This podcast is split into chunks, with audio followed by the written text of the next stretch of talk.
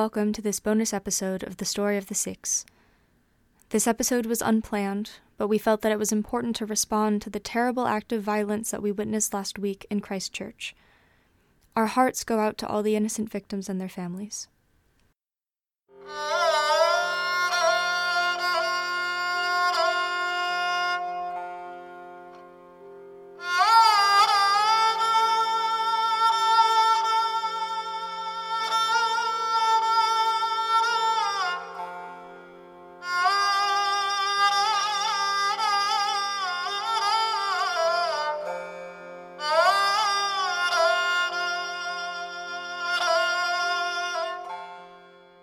March 15th, 2019.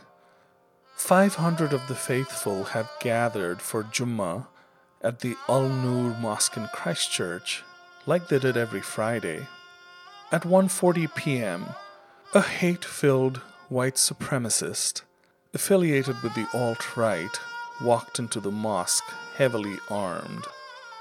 "Hello, brother," said the first worshipper who greeted him only to be shot dead. The gunman spent six minutes at the Al Nur Mosque, leaving heaps of dead and wounded before driving to the Linwood Islamic Center five kilometers away. He shot and killed seven people outside the mosque before a brave worshipper, Abdul Aziz Wahabzada, confronted him, unarmed, and scared him away.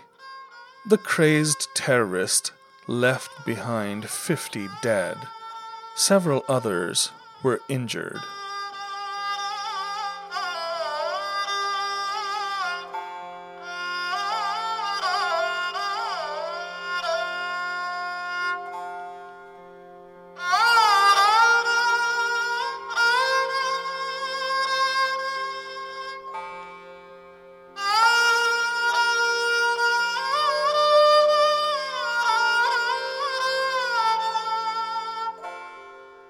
August 15th, 2012. A small group of Sikhs had gathered at the Oak Creek Gurdwara in Wisconsin, USA. It was early yet, and many of the congregants present were there to prepare langar, the meal that would be served after the service. It was a Sunday, seemingly like any other. The adults worked in the kitchen, and the children ran around playing as their Sunday school was to start an hour later. That was when another hate filled bigot, armed to the teeth, entered the Gurdwara and opened fire, killing six of the worshippers.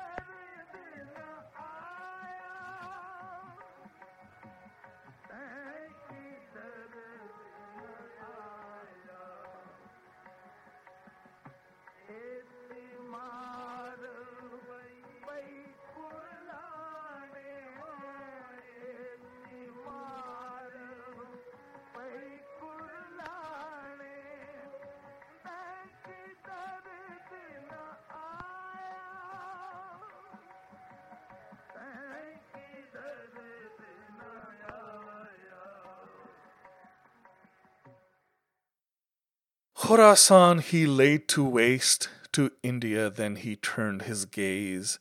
How can you be blameless, my lord? Herald of death, did you not raise? Slaughter, death, and cries of pain.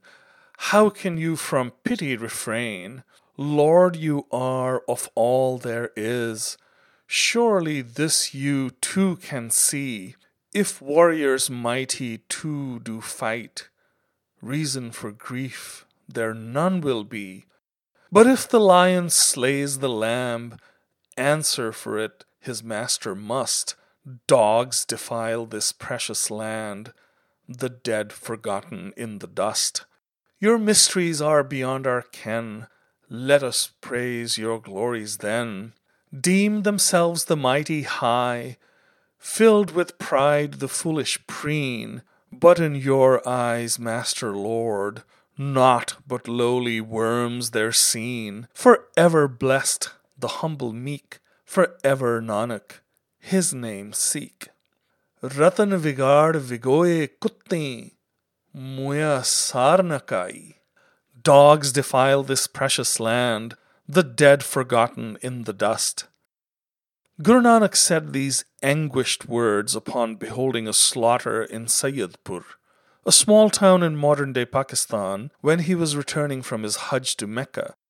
While he was referring to the depredations of the invader Babur, who would go on to establish the mighty Mughal Empire, he could well have been responding to the carnage in Christchurch or Oak Creek. Even though we live in a world that has become inured to such senseless violence, these tragedies cannot but shock us. What can be more heinous than the violation of a sacred space and the senseless slaughter of innocents? And yet, we see it again and again with no end in sight. People of faith are resilient. The Muslims of Christchurch will pick themselves up like the Sikhs of Oak Creek did. Shattered lives will be pieced together again. Hope will rise. Pain will dull and become bearable. If we are lucky, healing grace will follow, perhaps forgiveness too. Do I sound foolishly optimistic? I am not, for I have seen such miracles before. The shootings in Christchurch were not just an attack on the worshippers at the Al Nur and Linwood mosques. It is understandable that every Muslim will feel the pain of Christchurch in the same manner that every Sikh felt the pain of Oak Creek. In an earlier episode of the podcast, titled A Ramadan to Remember, I shared the story of the Muslim response to the Oak Creek shootings. The generosity of spirit with which the Muslim community, and indeed the entire interfaith community, responded to Oak Creek was unprecedented and powerful, and it had a huge role to play in the healing that followed. It is far from naive to seek the proverbial silver lining after every tragedy, for in that search lies the seed of hope. But none of this happens serendipitously. We need to act.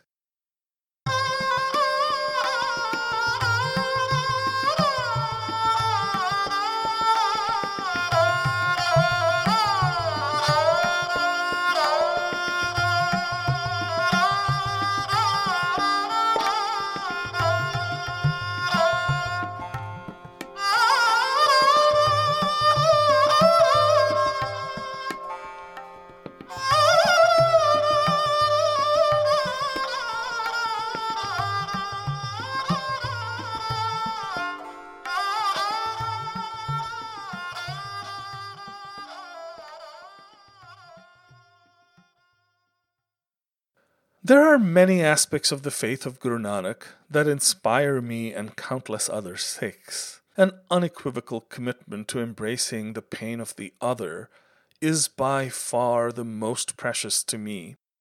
Guru Nanak, the founder of the Sikh faith, was boldly defining this principle when he excoriated the powerful warlord Babur for his savagery.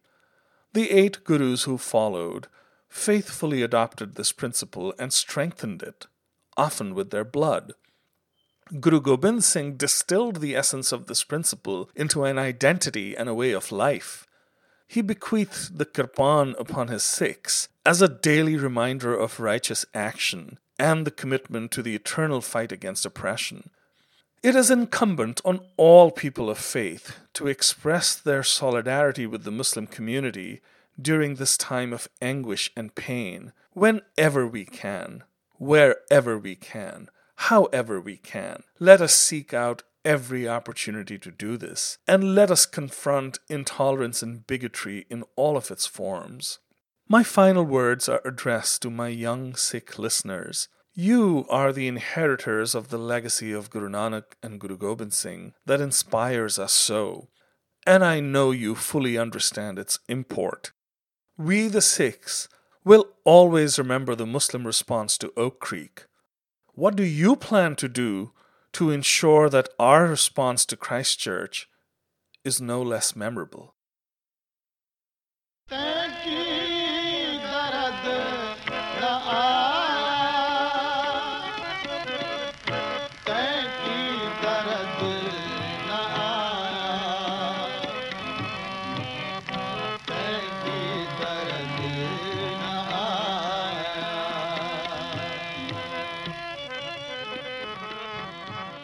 This bonus episode of The Story of the Sikhs is dedicated to the innocent victims of the Christchurch shootings.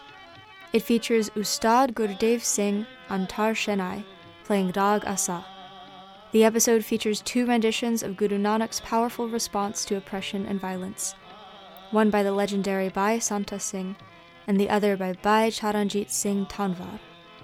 Thank you for listening.